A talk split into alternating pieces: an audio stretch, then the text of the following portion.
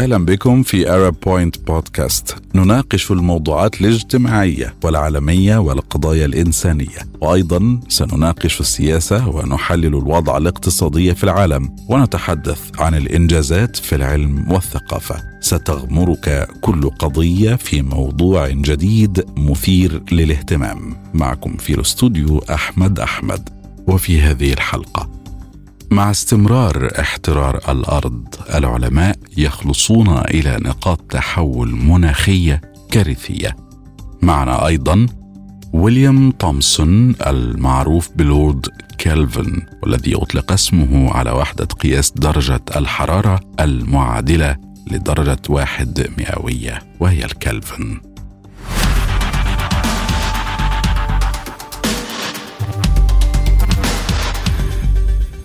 مع تراكم الدراسات الحديثة في بحث مسألة ارتفاع درجة حرارة كوكب الأرض خاصة فوق عتبة الدرجة والنصف مئوية كهدف يحمل طموحا أقصى وسط الظروف العالمية الحالية. ومع استمرار المضي في ذلك المسار يمكن أن يؤدي ذلك كافة إلى نقاط تحول مناخية وكثيرة. ما قد يفضي إلى سلسلة تفاعلات مناخية كارثية بالفعل وتهدد درجات الحرارة الحالية الاخذه في الارتفاع أصلا بإطلاق خمس من نقاط التحول هذه بما فيها تلك المتعلقة بالغطاء الجليدي في القارة القطبية الجنوبية وغرينلاند الا أن غير قليل من العلماء متمسكون بأن الأوان لم يفد بعد للبدء بمسار الحل.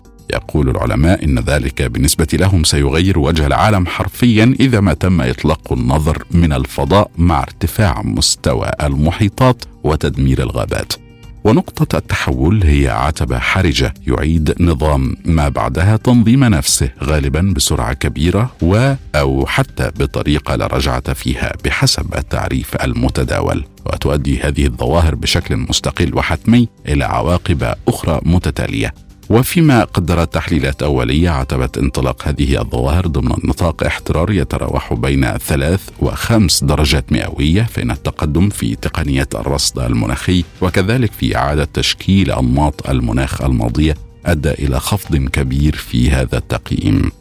عمل العلماء على تجميع نتائج أكثر من 200 منشور علمي تم إجراؤها من أجل التكهن بشكل أفضل بالعتبات المسببة لنقاط التحول هذه وحددوا تسع نقاط تحول رئيسية على مستوى الكوكب وسبع منها على المستوى الإقليمي. من بين نقاط التحول هذه خمس يمكن أن تنشأ عن معدلات الحرارة الحالية التي ارتفعت بما يقرب من 1.2 درجة مئوية في المعدل منذ ما قبل الثورة الصناعية وهي المتعلقة بالأغطية الجليدية في انطاركتيكا وغرينلاند وذوبان الجليد المفاجئ في التربة الصقيعية ووقف ظاهرة انتقال الحرارة في بحر لابرادور وزوال الشعاب المرجانية. فمع ارتفاع معدل الحرارة بواحد ونصف درجة مئوية تنتقل أربع نقاط أخرى من فئة محتملة إلى فئة مرجحة وخمس نقاط أخرى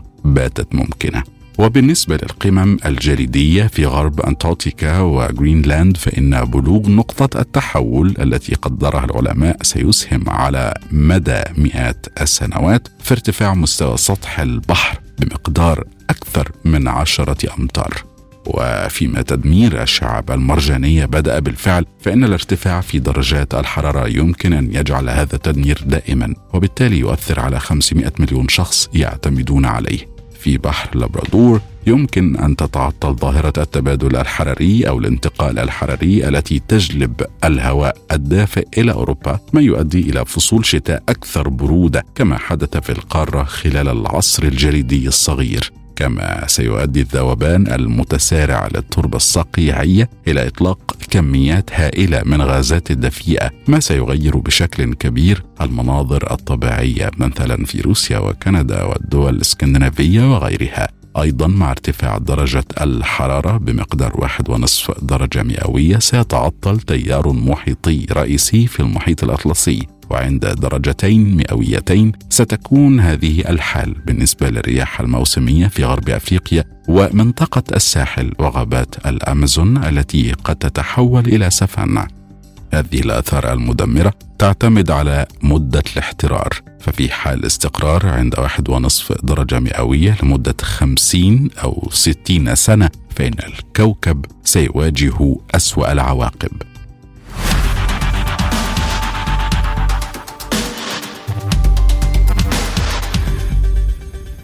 ويليام تومسون أو لورد كالفن الفيزيائي وعالم الفلك وعالم الرياضة والأستاذ الجامعي والسياسي والكاتب.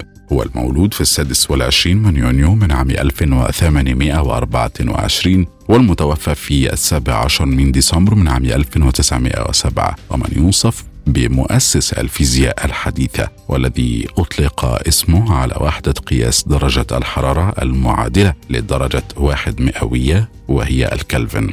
حسب كلفن أخفض درجة يمكن أن تصل إليها المادة. سميت هذه الدرجة بالصفر المطلق وهي تعادل 273 من الدرجات المئوية وقد سمي المقياس بالمقياس المطلق أو مقياس كلفن. وتعين اليوم درجات الحرارة المطلقة بوحدة كلفن تكريما له فرغم اكتشاف الحد الأدنى لدرجة الحرارة أو الصفر المطلق قبل عمله اشتهر كلفن بتحديد قيمته الصحيحة كما سمي تأثير جول تومسون أيضا على شرفه. عمل بصورة وثيقة مع أستاذ الرياضيات هيو بلاكبيرن وامتهن أيضا هندسة التلغراف الكهربائي الذي اخترعه وجلب ذلك له شهرة أوسع. منحته الملكة فيكتوريا لقب فارس في عام 1866 عن عمله في مشروع التلغراف العابر للمحيط الأطلسي ليصبح بعدها السير ويليام تومسون. أظهر اهتماما كبيرا بالمجال البحري وعرف أكثر بعمله على بوصلة البحارة التي لم تملك موثوقية عالية فيما سبق.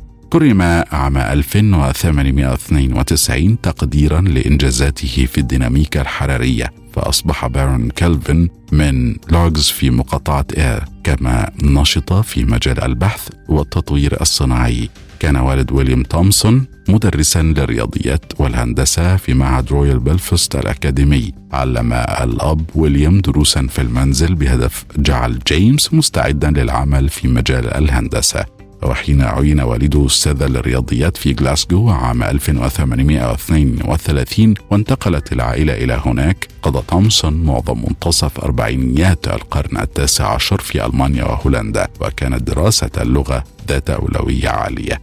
عانى تومسون مشكلة قلبية وكاد يموت في سن التاسعة. التحق بالمعهد الأكاديمي الملكي في بلفست حيث كان والده أستاذا جامعيا قبل أن يبدأ الدراسة في جامعة غلاسكو عام 1834 وكان حينها في سن العاشرة. أظهر تومسون في المدرسة اهتماما كبيرا بالكلاسيكيات إلى جانب اهتمامه الطبيعي بالعلوم. حصل في سن الثانية عشرة على جائزة لترجمة حوارات من اللاتينية إلى الإنجليزية. في عامه الدراسي 1839 40 فاز تومسون بجائزة الفصل في علم الفلك بعد تقديمه مقالة عن شكل الأرض التي أظهرت قدرته المبكرة على التحليل الرياضي والإبداع واشتغل طوال حياته على حل المشكلات التي أثيرت في المقالة كاستراتيجية تكيف في أوقات توتره النفسي. فتن تومسون بالنظرية التحليلية للحرارة التي صاغها فوريه وتحمس نحو كتابة أول ورقة علمية منشورة له تحت الاسم المستعار PQR للدفاع عن فوريه وقدمها إلى دورية كامبريدج الرياضية. كان ويليام تومسون واحدا من أوائل العلماء الذين ابتكروا طريقة لقياس التيار الكهربائي بدقة. ونشر ورقة عن الإلكترومتر مكشاف الشحنة وهو عبارة عن جهاز قياس يستخدم في مجالات عدة كالكهرباء والفيزياء. ووصل ابتكار مقياس كالفن الذي كان يعتبر أحد أكثر مقاييس الفترة.